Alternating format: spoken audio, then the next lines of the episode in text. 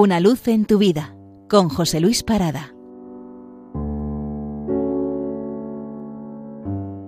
Saludos.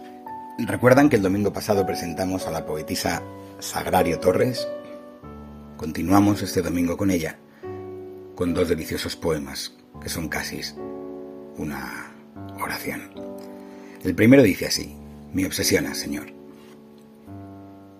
Me obsesiona, Señor. ¿Qué singular motivo a mí te acerca? ¿Por qué esta terca conquista sobre mi corazón esquivo? ¿Qué buscas siempre en mí? ¿Qué quieres darme? Dominas mi silenciosa casa. Te colocas detrás de cada puerta. Tras los goznes atisbas, por los cristales me vigilas. En las noches sin luna, un halo de palomas se espesa en mi ventana y eres tú, que me acechas y te asomas. Por mi alcoba andas siempre, antes de que mis pies la pisen ya estás tú en ella y apenas si me atrevo a desnudarme. Años atrás, frente al espejo, contemplaba mi carne, mas entonces no estaba insistiendo en mi rostro tu mirada. En las noches que no puedo dormir, tú pisas las baldosas, las bordeas hasta alcanzar mi cabecera.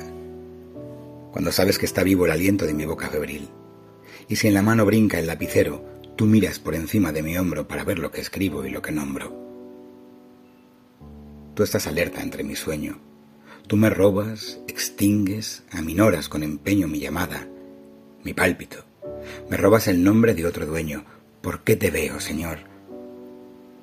¿Por qué casi me tocas y mi mano contiene tu caricia? ¿Por qué esta lucha contra ti si eres mi olfato, mi visión y mi tacto? Tú, los rumores que mi oído escucha. ¿Por qué nunca me dejas? Y tus ojos, Señor, siempre tus ojos, me miran sin reproche y sin queja. Y el segundo poema se titula ¿Cómo será tu voz? ¿Cómo será tu voz? Yo conozco tus manos que transforman mi cuerpo en una puerta, en una gran rendija, en una grieta, que entornas, alargas o sujetas con esos dedos tuyos, que suavemente me abren, resbalan o me aprietan. Pero tu voz, ¿cómo será tu voz?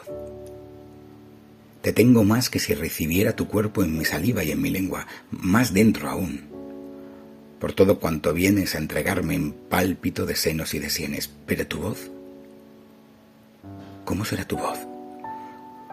Yo conozco el sigilo de tu paso, ese rayo de luz que va dejando estelas desde las cumbres a los mares, y en su gozo las nieves azulean, palidecen corales, se sonrojan las perlas. Pero tu voz, ¿cómo será tu voz? Tu forma y tu postura inalterable conozco.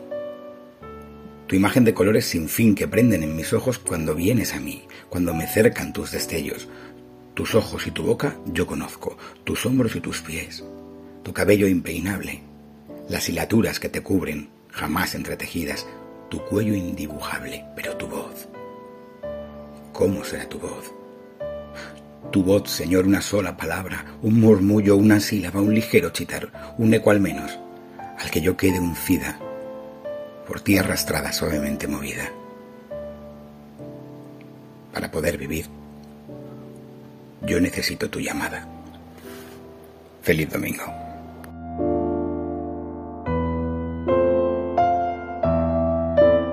Una luz en tu vida con José Luis Parada.